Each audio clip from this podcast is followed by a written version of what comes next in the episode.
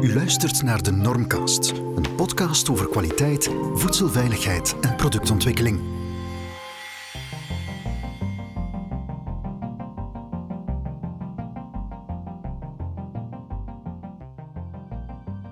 Welkom bij een nieuwe Normcast.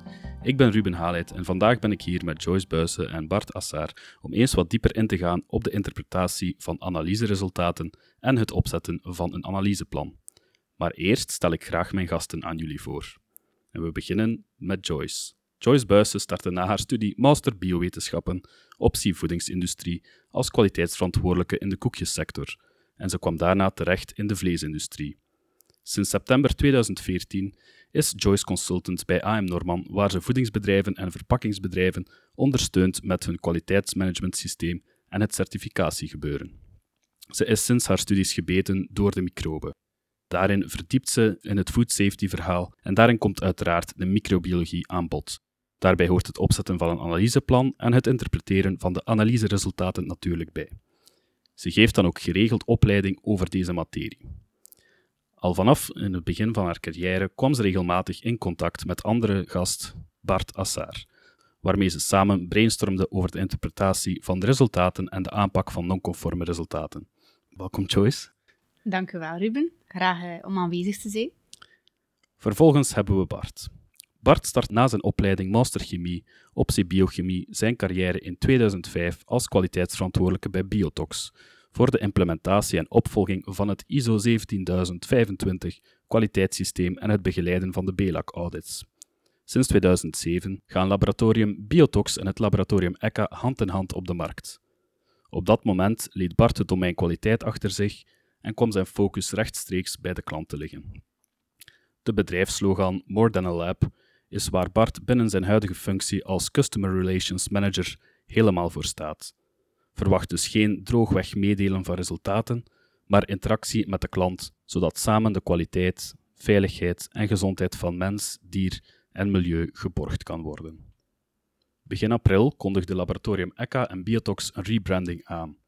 Vanaf heden stappen ze als één team onder dezelfde naam naar buiten. Simpelweg ECHA. Welkom Bart. Dank u voor de uitnodiging. Graag gedaan. Bart, um, je carrière en je activiteiten van ECHA, kan je die zo wat verder toelichten? Ja, misschien uh, beginnen met ECHA. ECHA is een Belgisch bedrijf, 100% familiaal. Heeft eigenlijk de afgelopen jaren ontpopt tot een van de grootste onafhankelijke laboratoria van het land. En ons aanbod die focuste zich eigenlijk volledig op veiligheid en gezondheid van de samenleving.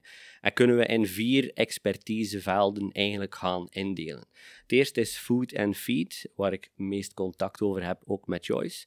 Levensmiddelenwetgeving, voedselveiligheid, etikettering en zo verder en zo meer. Het tweede domein is milieu, waar we vooral focussen op de milieuwetgeving. Dat is bijvoorbeeld het afvalwaterdomein, dus dan de VLAREM, maar ook Hans het gebeuren van hergebruik van materialen, de VLARIMA bijvoorbeeld. Een derde pijler is de non-food. Daar gaan we de productveiligheid en productkwaliteit gaan controleren van bijvoorbeeld wasmiddelen, maar ook van meststoffen. En vierde, maar zeker niet onbelangrijk, is eigenlijk het domein asbest, of het expertiseveld asbest, waarin we zowel analyses op asbest uitvoeren, maar ook asbestinventarissen, die richting volgend jaar waarschijnlijk in de wetgeving wel voor Vlaanderen belangrijker gaan worden, wat men noemt het asbestattest. Dat is een attest dat je gaat moeten meeleveren op het moment dat je vastgoed verkoopt. Dus ook daar zijn we dan mee bezig, en dat zijn zowat de vier domeinen. Nu, we zijn een familiebedrijf en ja, dat familiegevoel dat zit in eigenlijk in elke vezel van ons bedrijf.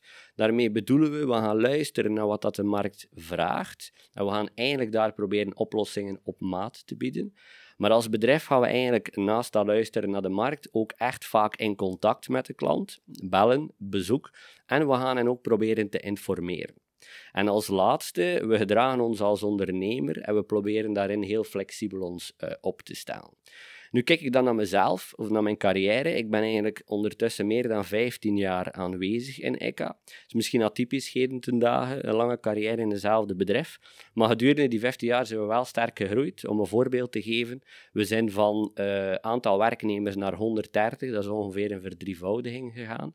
En ik heb het geluk gehad om in die groei ook mee te kunnen uh, groeien. Kort door de bocht, zoals ik daarnet zei, ben eigenlijk begonnen als eh, kwaliteitsverantwoordelijke en ben dan overgegaan naar de klantendienst. Nu in dat traject heb ik de kans gehad om telkens mee te groeien op het vlak van organisatie en op het vlak van klant, wat voor mij en ook voor het bedrijf denk ik wel een meerwaarde was, want als klantgerecht bedrijf, zowel de klant als de organisatie kunnen meesturen in mijn naam, was wel heel interessant. Wat de klant zegt, binnenbrengen in het DNA van het bedrijf, dat is waar ik voor sta. En wat er ook toe geleid heeft dat we waarschijnlijk wel eh, wat zijn kunnen groeien. Ehm, ja, wat huidige functie betreft, ik ben eigenlijk Customer Relations Manager en zet me op dat vlak op twee zaken in. Nog steeds de organisatie, maar dan op het vlak van wat wij de dienstenpoot noemen. Dienstenpoot zijn alle afdelingen die contact hebben met de klant rechtstreeks afhalers, monsternemers, staalinput, customer service en zo verder. En aan de andere kant werk ik ook nog actief mee met eh, de groei van het labo door persoonlijke contacten te leggen bij de klanten of bij nieuwe klanten, gericht op zowel technisch als commerciële begeleiding. Dank u wel, Bart. Uh, voor de toelichting. Hè. Uh, ik ben blij dat ik hier van, vandaag mag samenzitten met jou. in die 15 jaar dat jij bij ECA werkt, heb ik, ik heb het een keer opgezocht, bel ik al 13 jaar met jou. Ondertussen over ja, ja, microbiologische vraagstukken die we moeten oplossen bij klanten. Uh, en ja, het is en het blijft toch wel een complexe materie, uh, ook voor de bedrijven, om de juiste parameters te gaan kiezen en na het verkrijgen van de analyseresultaten om die correct te gaan interpreteren. Nu, kan jij eens uitleggen voor ons in welke mate jullie daar advies in geven en hoe dat jullie de bedrijven daarin begeleiden? Ja, uh, eigenlijk misschien starten is, ja, wat is het doel van een analyse? Ik denk dat dat waarde toevoegen is. Dus als je een analyse uitvoert om in je schuif te leggen, dan lijkt mij dat vooral verloren tijd. En verloren tijd is ook verloren geld. Dus ja, de juiste parameterkeuze, zoals dat je zegt, is inderdaad essentieel. Maar je haalde het ook al aan, het is ook vrij complex, want de parameterkeuze kan van verschillende zaken afhangen, wetgeving sowieso, maar ook klantenvereisten en zo verder en zo meer. En als je dan de parameterkeuze gemaakt hebt, dan moet je die ook nog gaan interpreteren, beoordelen. Maakt het ook nog eens complex. Want ja, oké, het kan zijn dat een parameter conform is, dan is het vrij eenvoudig, denk ik. Maar als die niet conform is, ja, is uw product dan ook niet conform. Dat is niet eenduidig, dat moet ook geïnterpreteerd worden, want je kunt met een parameter zitten die een proceshygiënecriterium is, maar het kan ook een zijn die zich focust op voedselveiligheid. Dus het is, zoals u het recht aangeeft, een complex gegeven. Hoe gaan wij als ECA daarin proberen inderdaad klanten te adviseren en te begeleiden? Ik denk dat ik daar ruwweg drie zaken voor kan omschrijven die wij een beetje proberen te doen. Het eerste is normrapportering. Wij gaan er eigenlijk als bedrijf naar streven om zoveel als mogelijk rapporten met waarden, met normwaarden, de deur uit te sturen, met de doelstelling dat de klant vrij gemakkelijk kan het eindconclusie van dat rapport zien en daar dan ook eventueel acties kan aan verbinden. Dat is de start. Nu, door die complexiteit, er is een gigantische hoeveelheid aan normen, gigantische hoeveelheid aan producten, is het natuurlijk niet mogelijk om dat voor alle standaard te gaan doen.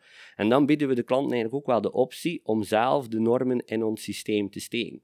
Dus dat betekent als de klant zelf zijn normen voor zijn producten kent, laat dat in ons systeem steken en je krijgt opnieuw een rapport waar een beoordeling op zit en waar dat je dan inderdaad ook gemakkelijk en snel conclusies kunt uit gaan nemen. Dat is eigenlijk het eerste luk. Het tweede luk start eigenlijk bijna altijd bij de start van de samenwerking. Op het moment dat we met de klant aan de slag gaan, gaan we altijd kijken en luisteren naar de noden. En daar is het jaaranalyseplan ook een van de dingen die zeker aan bod komt. Wat we merken is dat we daar dan vaak de vraag krijgen van, ja, op het moment dat we starten, kijk toch een keer kritisch naar wat wij uitvoeren en geef gerust uw mening of laat ons gerust in interactie gaan. Maar als dat niet gebeurt, of als die vraag niet komt, gaan we die vaak ook zelf stellen. Mogen we inderdaad eventueel een keer kijken naar wat jullie doen en eventueel bijsturen? Een voorbeeld die heel vaak ter sprake komt en misschien een keer interessant is, is elke klant valt in, val, volgt in het kader van hygiëne wel een aantal zaken op. En dan is de vraag, welke parameter gaan we hier kiezen? Gaan we voor Enterobacteriaceae, gaan we voor E. coli of gaan we voor coliformen? Eenduidig antwoord bestaat niet, dus vandaar die interactie die nodig is met de klant. Maar stel dan dat we zien dat dat een klant is die een product maakt, die gedurende het productieproces verhit wordt, dan gaan wij adviseren om eigenlijk de Enterobacteriaceae te doen. Waarom? Dat is een groep, een grote groep van bacteriën. Als je naar het product kijkt, verwacht je eigenlijk geen microbiële contaminatie, eigenlijk een heel lage waarde of misschien geen. En dan wil je een zo breed als mogelijke groep gaan screenen, vermits je toch de hygiëne wenst te kennen, dan kies je voor die groep. Heb je dan inderdaad niet direct de mogelijkheid om daar een normwaarde op te plakken, dan gaan wij gewoon het advies geven, bekijk uw historiek, kijk welke waarde je normaal bij uw productieproces haalt als er geen norm of rechtwaarde is, en plak die daar dan op.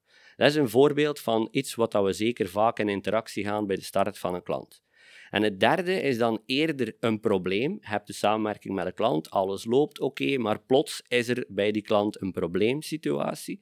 Ja, dan gaan we inderdaad ook advies en begeleiding aanbieden, waarbij dat we zeggen, bel ons op, laat ons jullie kennis en onze kennis samenbrengen, kijken naar de mogelijkheden die we hebben. Zien we dat het complex is, misschien buiten ons kennisdomein, betrek er nog iemand bij, bijvoorbeeld een partij zoals jullie, omdat het doel dan toch is om een actieplan op te stellen en een oorzaak voor het probleem te gaan vinden.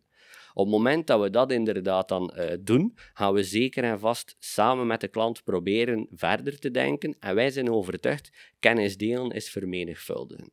Dus dat zijn de drie grote zaken waar wij een beetje proberen advies en begeleiding in te geven.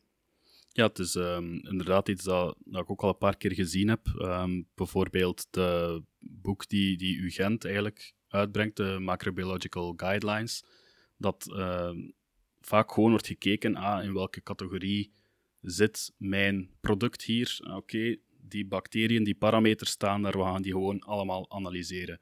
Maar natuurlijk is het beter om gerichter in de situatie waarin het bedrijf zich, allez, zich uh, nestelt, om daar naar te kijken. Ja, zeker en vast. En eigenlijk vanuit ons standpunt, wat wij zeggen is, het is niet de bedoeling dat onze klanten veel analyses doen. Dat klinkt misschien wel raar, maar het is wel de bedoeling dat ze de juiste doen.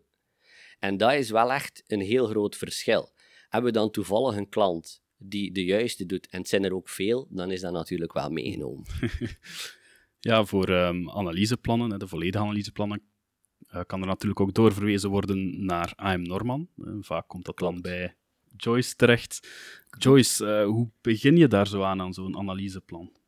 Ja, daar zitten we inderdaad af en toe wel in hetzelfde werkveld, maar we, we, overleggen vaak en, en we verwijzen door naar elkaar als, als er zaken zijn waar dat we mee vastlopen of dergelijke meer. Hè. Maar uh, ja, een analyseplan opstellen is inderdaad ook wat dat wij vaak uh, doen en moeten doen. Uh, ja, het start daar ook mee. Um, als je een verkeerd analyseplan opstelt en je gaat verkeerde parameters gaan analyseren, dan, ja, dan heb je, kan je ook automatisch niet de juiste conclusies gaan trekken. Nu, hoe beginnen wij daaraan? Wij gaan eerst gaan kijken welk product hebben we mee te maken of welke producten produceert het bedrijf en welke ingrediënten bevatten deze. Hè? Dus daar, op basis daarvan gaan we een indeling maken van productgroepen, omdat we niet uh, elke, elk product op zich zouden moeten analyseren. Dan gaan we ook gaan kijken naar het proces. Hè? Dus welke afdodingsstappen uh, zijn er eventueel? Welke mogelijke nabesmettingen kunnen er zich, uh, zich vormen? Een beetje wat dat Bart ook verteld heeft. Hè? Dus proces is zeker ook belangrijk. En dan gaan wij uh, verder gaan in, in uh, zoomen op de risicoanalyse. Dus het HACCP-plan die uitgewerkt is of nog moet uitgewerkt worden. Uh, dat gaat voornamelijk ook bepalen wat er zich allemaal speelt van, um, van mogelijke microbiologische gevaren die kunnen zich uiten in het eindproduct. Uh, en dan gaan we de relatie leggen naar de wettelijke vereisten. Was er wettelijk opgelegd om te gaan analyseren, eventueel, of waar dat je moet aan voldoen. Maar zeker niet te vergeten uh, de klantspecifieke vereisten die eventueel in lastenboeken zijn vermeld. Uh, of uh, bedrijfsinterne richtwaarden die opgesteld zijn of verwezen wordt naar de historiek, zoals Bart ook zei. Uh, en dan, ja, voornamelijk om te gaan bepalen wat de parameters zijn. Zoals Ruben ook verteld heeft, in de boek van UGent staat daar heel wat parameters als advies. Eh, soms ook de link naar de, naar de wettelijke criteria vermeld. Daar is het belang dat we gaan kijken wat het doel is van de analyse. We gaan niet elke analyse al die parameters gaan, gaan analyseren. Is het doel een controle op de grondstoffen? Is het uh, eerder een indicatie krijgen van hygiëne? Of zijn we op zoek naar eventuele pathogenen die zich manifesteren in, in de omgeving of in het product? Uh, we gaan kijken, is het, uh, is het een opzet om de houdbaarheid te bepalen? Of is het eerder gericht op procescontroles? Of is het een nagaan van de effectiviteit van de reiniging? Dat speelt natuurlijk allemaal mee om de juiste parameters te gaan bepalen. Eventueel gaan we ook gaan kijken naar wat bepaalde autocontrolegidsen voorschrijven. Dus dat kan ook eh, een meerwaarde betekenen om mee te nemen in uw analyseplan. En uiteindelijk gaan we op basis daarvan de juiste parameters gaan vastleggen en de analyses die moeten gebeuren. En gaan we de frequentie van de testen in relatie brengen met uh, het GASEP-gebeuren, met de risicoanalyse gaan we dat uh, een mooie verspreiding over de verschillende productgroepen gaan nemen en uh, gaan we gaan kijken ook in, in welke volume is een bepaald product geproduceerd. Dus dat zijn de voornaamste parameters waar dat wij rekening mee houden bij het opstellen van een analyseplan. Oké, dat was dus het opstellen van een analyseplan naar interpretatie toe. Bart, voor jouw dienst, de customer service, wat zijn zo de meest frequente vragen die daar binnenkomen? Eigenlijk zijn dat er twee. Op het moment dat de klant een resultaat krijgt, dan is vaak de vraag: wat is de impact nu van dat resultaat op mijn product? En dan hebben we het natuurlijk over een niet-negatief resultaat. En twee, ja, wat zijn dan de acties die we daar inderdaad moeten gaan nemen? Misschien interessant om een keer een voorbeeld te geven. Grondstofcontrole, werd daar juist ook aangegeven door Joyce, is een heel belangrijke, gebeurt dus ook frequent. En op het ogenblik dat men dan bijvoorbeeld een niet-conform resultaat krijgt, gericht op microbiologie, stel dat we dat nu als voorbeeld nemen, dan is de vraag inderdaad, ja, wat is de impact nu van die grondstof op mijn eindproduct? Dus die vraag krijgen wij vaak. Op het moment dat zich ja, zo'n vraag voordoet, gaan wij doorvragen. Dat is een beetje dat advies waar we geven, want het is geen eenduidig antwoord op zo'n vraag. Dus op het moment dat we doorvragen en dan bijvoorbeeld horen, zoals ik net ook al het voorbeeld gegeven, ja, het is een product die nog verhit wordt, dus de grondstoffen mengen nog een verhittingsstap. Als dan blijkt uit de risico-evaluatie dat het microbieel niet conform criterium eigenlijk weggewerkt is, dan kun je gerust concluderen dat het eindproduct conform is. Dat moet onderbouwd worden, dus wij gaan wat vragen stellen. De klant gaat dat verder in zijn risicoanalyse onderbouwen. Op het moment dat die onderbouwing er is, zullen wij ook wel nog als advies geven van oké, bevestig dat ook wel aan de hand van eindproductcontrole. Doe ook nog wel een controle op uw eindproduct en voeg dat als extra staving bij de risicoanalyse toe. Dus eigenlijk is het altijd een beetje gelijkwaardig. Wat is de impact en welke acties moeten we nemen? En dat is altijd de volgende stap: vragen stellen en eerst de risicoanalyse opmaken. Ja, Joyce, en voor het geval van AM Norman, wat zijn daar zo de meeste fouten naar interpretatie toe die je ziet? Goh, bij mijn klanten zie ik voornamelijk uh, twee belangrijke zaken naar interpretatie toe die, toe die fout lopen. Uh, of misinterpretaties zijn, is het automatisch denken bijvoorbeeld dat een verhoogd kiemgetal betekent dat het product niet oké is. Hè? Uh, als het bijvoorbeeld uh, het totaalkiemgetal uh, in de grote orde 10 tot de zevende ligt en het zijn allemaal melkzuurbacteriën, ja, dan spelen die smaak testen uh, een grote rol, wat ze vaak niet gedaan hebben. Hè. Dus het is natuurlijk het verschil als je met homofermentatieve of heterofermentatieve melkzuurbacteriën te maken hebt en of dat daar dus inderdaad soorten tussen zitten die die smaakafwijking gaan geven of niet. Dus een verhoogd kiemgetal betekent niet automatisch dat uw uh, product niet conform is.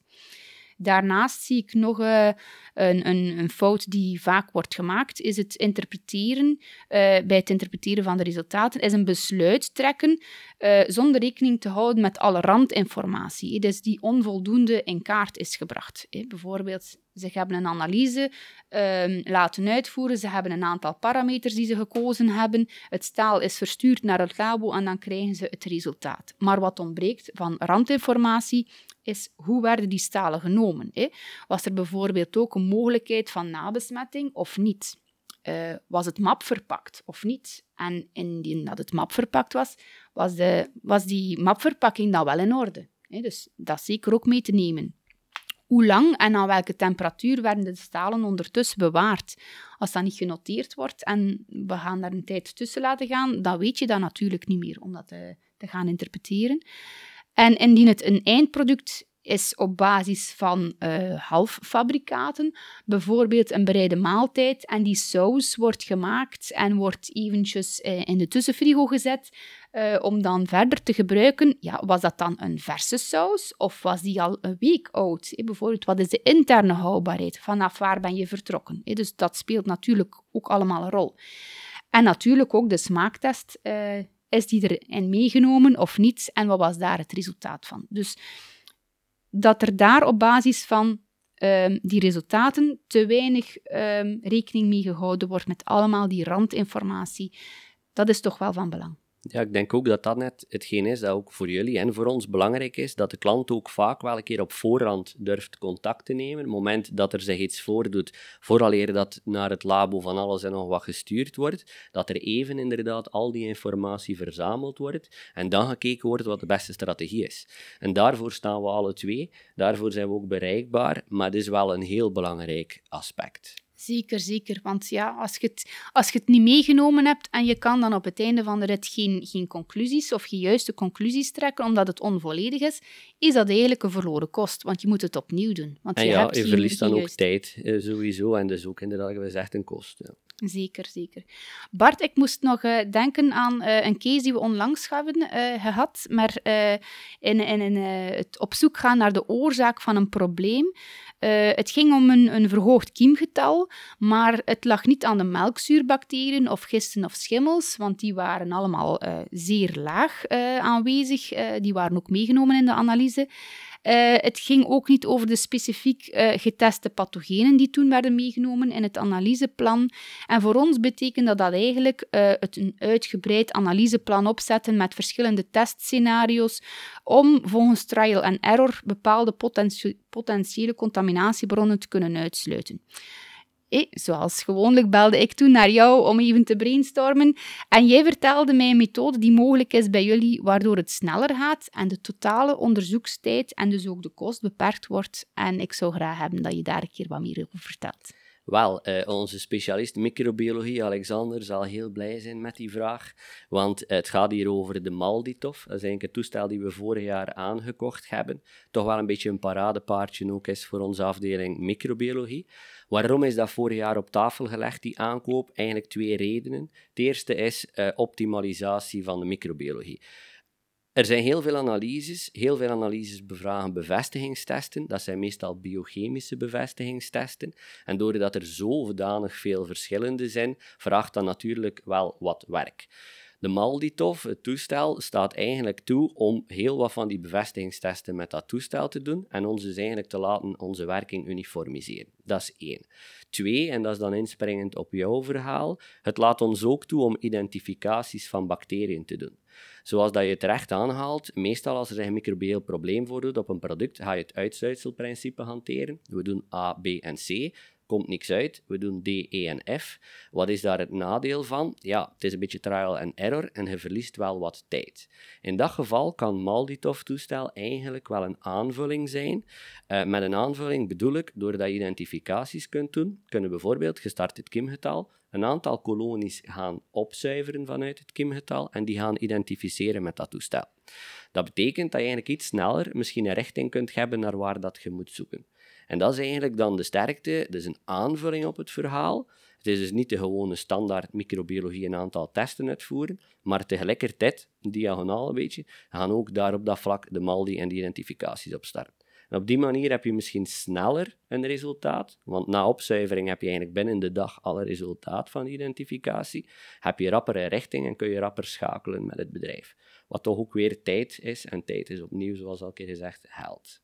Ja, dan kan je natuurlijk ook wel uh, sneller actie nemen hè, als je sneller het resultaat ziet.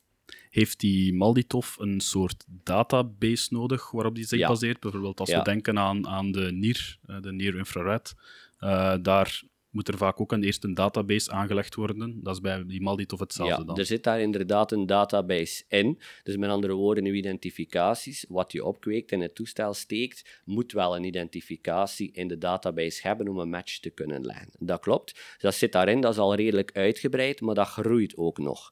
Eh, een van de leuke weetjes misschien, als wij geen identificatie uitkomen, gaan wij effectief die kiem richting Scientiano sturen om verder te gaan typeren. En het Het kan zijn dat dat nog een niet gekende bacterie is. Zij nemen dit dan verder op, gaan altijd wel vragen als het mag, hè, want het is natuurlijk ook een vertrouwelijkheid. Maar bij ons hebben ze geen info van de klant nog van het product die ze meekrijgen. Maar het kan zijn dat zij op die manier nieuwe bacteriën ontdekken. Dat gebeurt nog, recent nog gehad. En dat dat dan opnieuw een update van die database teweeg brengt.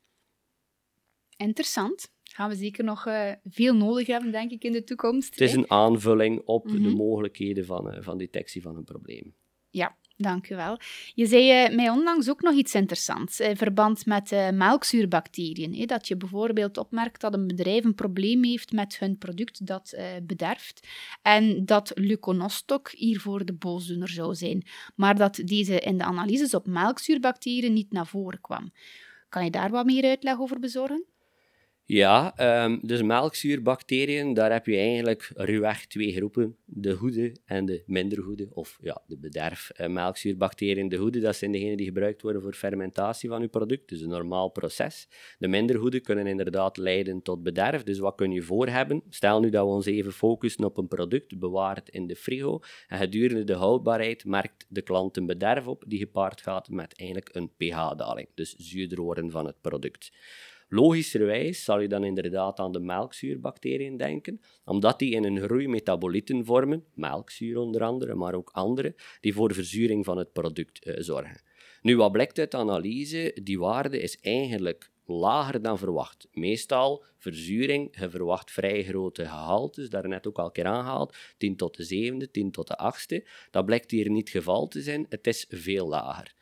Mag je dan direct concluderen dat het geen melkzuurbacteriën zijn? Dat is iets waar dat we in interactie met de klant gaan zeggen, let daarvoor op. Het kan zijn dat het de melkzuurbacteriën zijn, maar het is niet omdat het een laag gehalte is dat we het mogen uitsluiten. Waarom niet? Daar zijn eigenlijk vier belangrijke aandachtspunten in waar we dan gaan op werken. Eerste, ja, heeft de klant de juiste temperatuur van de analyse aangevraagd, incubatietemperatuur. We kijken naar het product in de frigo. Dat betekent dat het vooral koude minnende bacteriën zijn die zullen uitgroeien. Dat betekent ook dat we richting de psychotrofe melkzuurbacteriën, dus analyse op 22 graden moeten kijken en niet naar de mesofiele analyse op 30 graden. Dat kan al een groot verschil maken in de uitgroei van. Die koude minnende gaan sneller bij de 22 eh, tot uitgroei komen dan bij de 30 graden. Dat is het eerste. Oké, stel dat dat toch oké is, dan gaan we een tweede vraag moeten stellen. Welke melkzuurbacteriën zitten hierin? Zitten er eventueel in? Ja, er zijn heel veel melkzuurbacteriën. En dan kom je inderdaad op het leuconostok-verhaal bijvoorbeeld. Belangrijk om te weten, Joyce heeft daar net ook al kort benoemd, je hebt de homofermentatieve en de heterofermentatieve melkzuurbacteriën. Homofermentatieve, dat zullen degene zijn hoge aantallen verzuring, 10 tot de 17 tot 8. Dus dat is eigenlijk het meest gekende ook. Maar je hebt ook die heterofermentatieve en die kunnen al op veel lagere niveaus, denk 10 tot de vierde, 10 tot de vijfde, eigenlijk al voldoende metabolieten vormen die dan toch leiden tot een uh, bederf van uw product. En dat mag niet uit oog verloren worden. En dus betekent dat in dat kader, doe ook weer een identificatie van wat je bekomt. Hetgeen dat we daarnet van die Maldi, gebruik hem ook als aanvulling. Wat zit er nu juist op die plaat? Want melkzuurbacteriën, grote groep, het kan van alles zijn. Laat ons iets dieper kijken en proberen daar een conclusie uit te nemen. Dat kan een tweede zijn. Een derde en een vierde zijn al iets complexer misschien, maar je kunt nog met het probleem zitten binnen die groep dat je wat dat we dan noemen een trage groeier hebt. Incubatietijd van 22 graden Celsius is 5 dagen. Ja goed, het kan zijn dat dat, wat we noemen, een trage groeier is. Dat we zeggen van we gaan die platen gewoon langer incuberen. We gaan kijken als daar dan toch nog groei op komt, ja, nee. En indien ja, eventueel verder gaan identificeren. En de laatste, maar dat maakt misschien iets te complex ook. Ja, het kan natuurlijk ook zijn dat het product al zodanig in een bederffase zit, zodanig veel metabolieten gevormd zijn, dat je eigenlijk een soort van afdoding weer krijgt van je uitgroei. Dat die bacteriën door de producteigenschappen die wijzen, zeer sterke pH-daling, eigenlijk weer geremd worden of misschien ook afgedood worden. Met andere woorden, er zijn wel wat vragen te stellen om niet zomaar te zeggen, we hebben een laag gehalte aan melkzuurbacteriën. Er is wel een pH-daling, maar het zal niet van de melkzuurbacteriën zijn. Het kan, maar we moeten toch samen ietsje verder op dat vlak uh, gaan, gaan dieper ingaan. En dus belangrijk, maar we hebben nu al een paar keer gezegd, ga in overleg op voorhand. Laat ons even kijken wat de beste strategie is en dan gaan we daarmee aan de slag.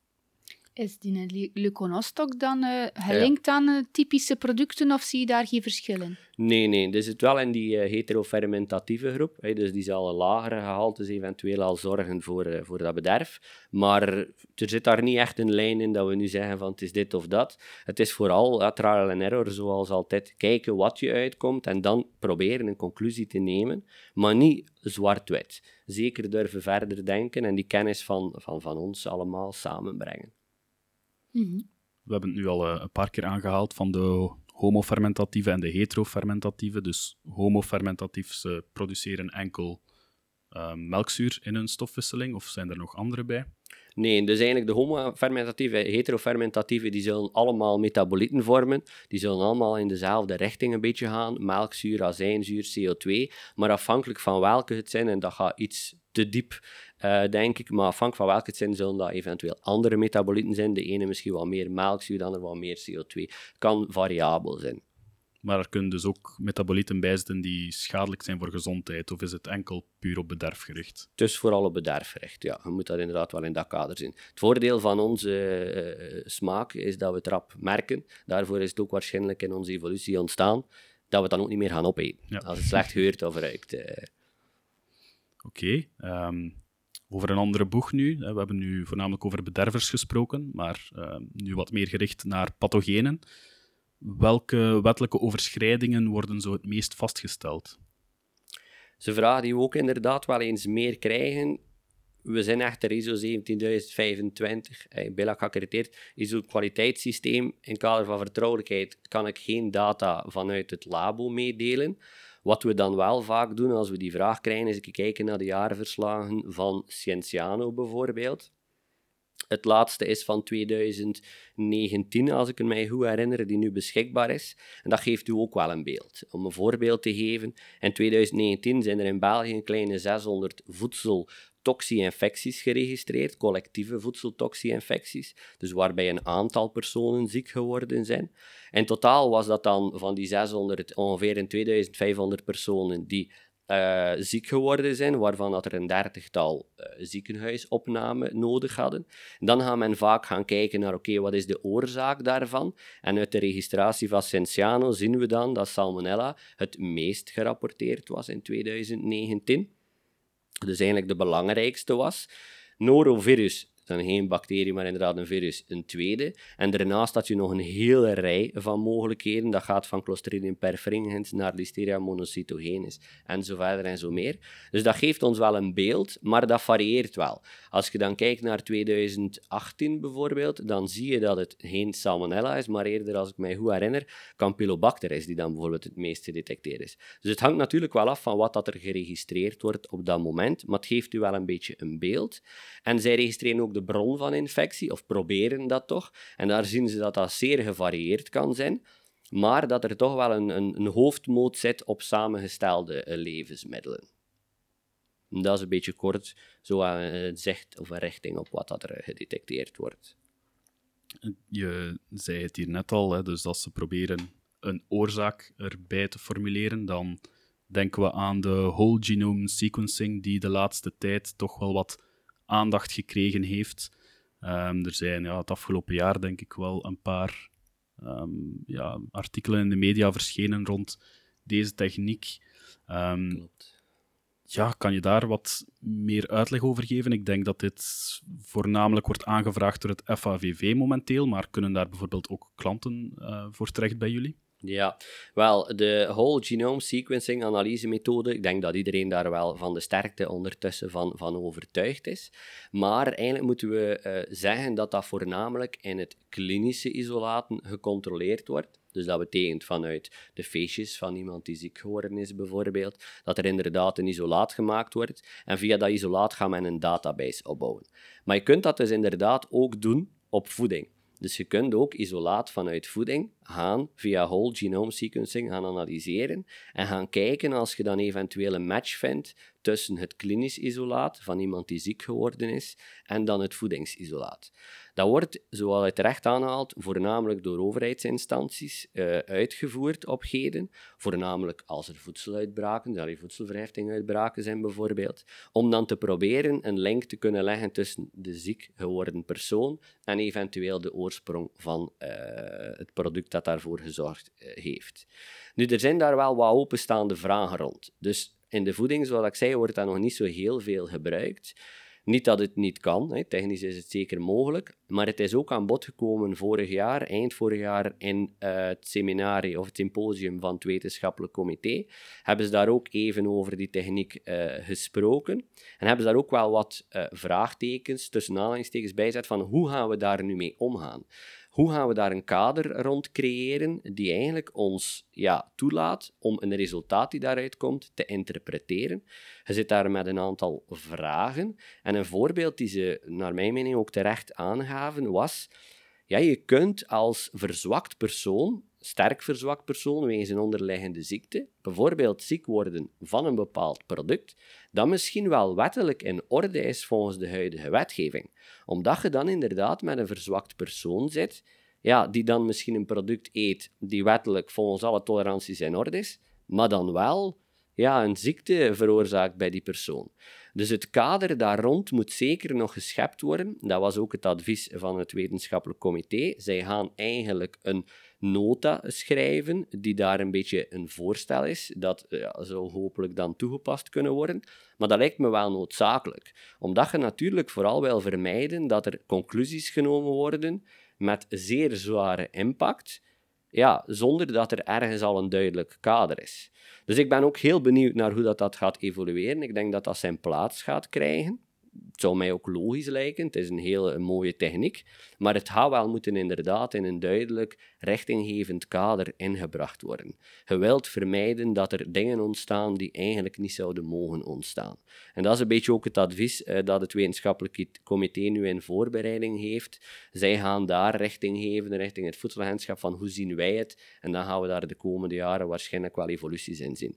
Hopelijk op Europees niveau natuurlijk. Dat is toch wel belangrijk dat er een algemene trend is, want onze voeding komt van overal en gaat overal gelukkig naartoe. Dus het is wel belangrijk dat dat wat uitgeklaard wordt. Dus momenteel mag er niet 100% blindelings vertrouwd worden op die test en misschien in de toekomst nog steeds niet, dat we echt het volledige plaatje gaan moeten bekijken. Ja, wel, is te zien wat hij natuurlijk bedoelt met blindelings vertrouwen. Ik denk dat het resultaat dat eruit komt, dat je daar iets mee kunt doen. We hebben er zelf nog weinig ervaring mee. Het is niet dat dat alle dagen voorkomt. En zoals hij zei, het is voornamelijk overheidsinstanties. Maar het is een voorzichtigheid dat je aan de, nu nog moet, moet in rekening brengen. Ik denk ook dat het voedselagentschap dat ook wel allee, zo doet. Uh, zoals dat ik zeg, dat voorbeeld van die zieke persoon, ja, dat is natuurlijk wel als je verzwakt zit, als dat product dan wettelijk wel conform was, ja, je wil ook wel vermijden dat er gigantische economische schade ontstaat, terwijl dat het product misschien volgens de huidige wetgeving wel in orde was. Dat is een voorbeeld. Mhm. Maar ja, op zich, ik denk dat het techniek is die wel verder zal toegepast worden in de komende jaren. Maar we, het is niet onlogisch om wat af te wachten welk kader dat daar rond gecreëerd wordt. Ja, klopt. Ik had ook voornamelijk begrepen dat de focus nu ligt op het aanleggen van de database. Hè, dus uh, dat ze daar vooral uh, zich op focussen ja. en dat er voornamelijk drie prioriteiten zijn naar pathogenen toe. Is het in kaart brengen van uh, Listeria monocytogenes, Salmonella en ESTEC.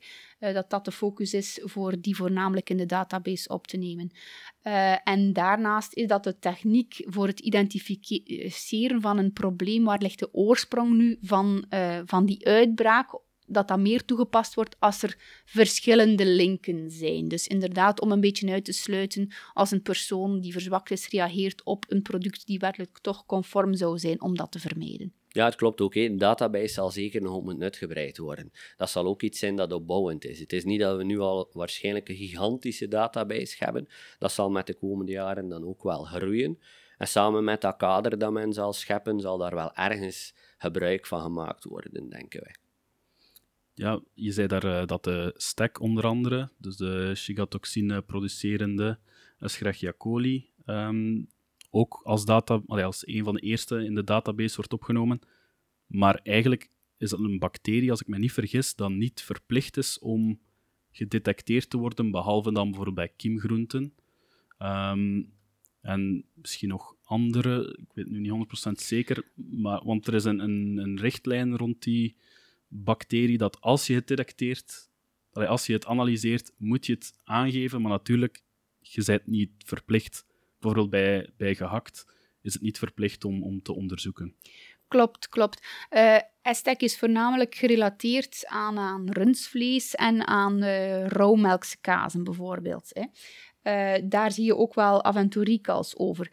Maar het is zo dat um, ja, het is niet omdat je Escherichia coli detecteert dan dat er een aanwezigheid is, dat er daarom een link is naar dat het dofies pathogeen is. Hè. Dus daarom uh, is er inderdaad nog wel uh, verdere analyse nodig.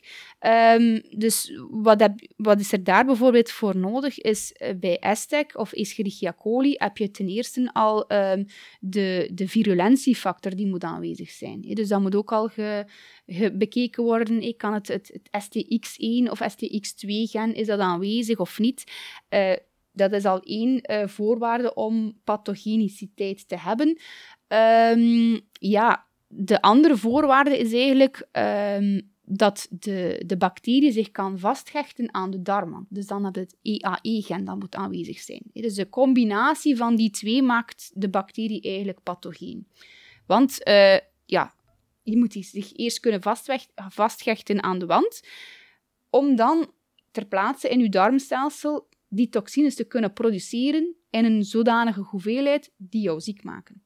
Dus dat zijn de twee voorwaarden. Dus het is daarom niet dat als je Aztec uh, detecteert, dat het daarom ook ja, al verbonden is aan wettelijke stappen te nemen. Er is altijd voorafgaand risicoanalyse nodig. Uh, en als er inderdaad daar vastgesteld wordt dat er een mogelijk probleem is naar de voedselveiligheid toe, dan heb je meldingsplicht en ga je ook bekijken met het FAV uh, als er een recall noodzakelijk is of niet. Hè. Maar de meeste die je pa ziet passeren van recalls is, is toch wel op, uh, op de rauwmelkse kazen. Um, ja.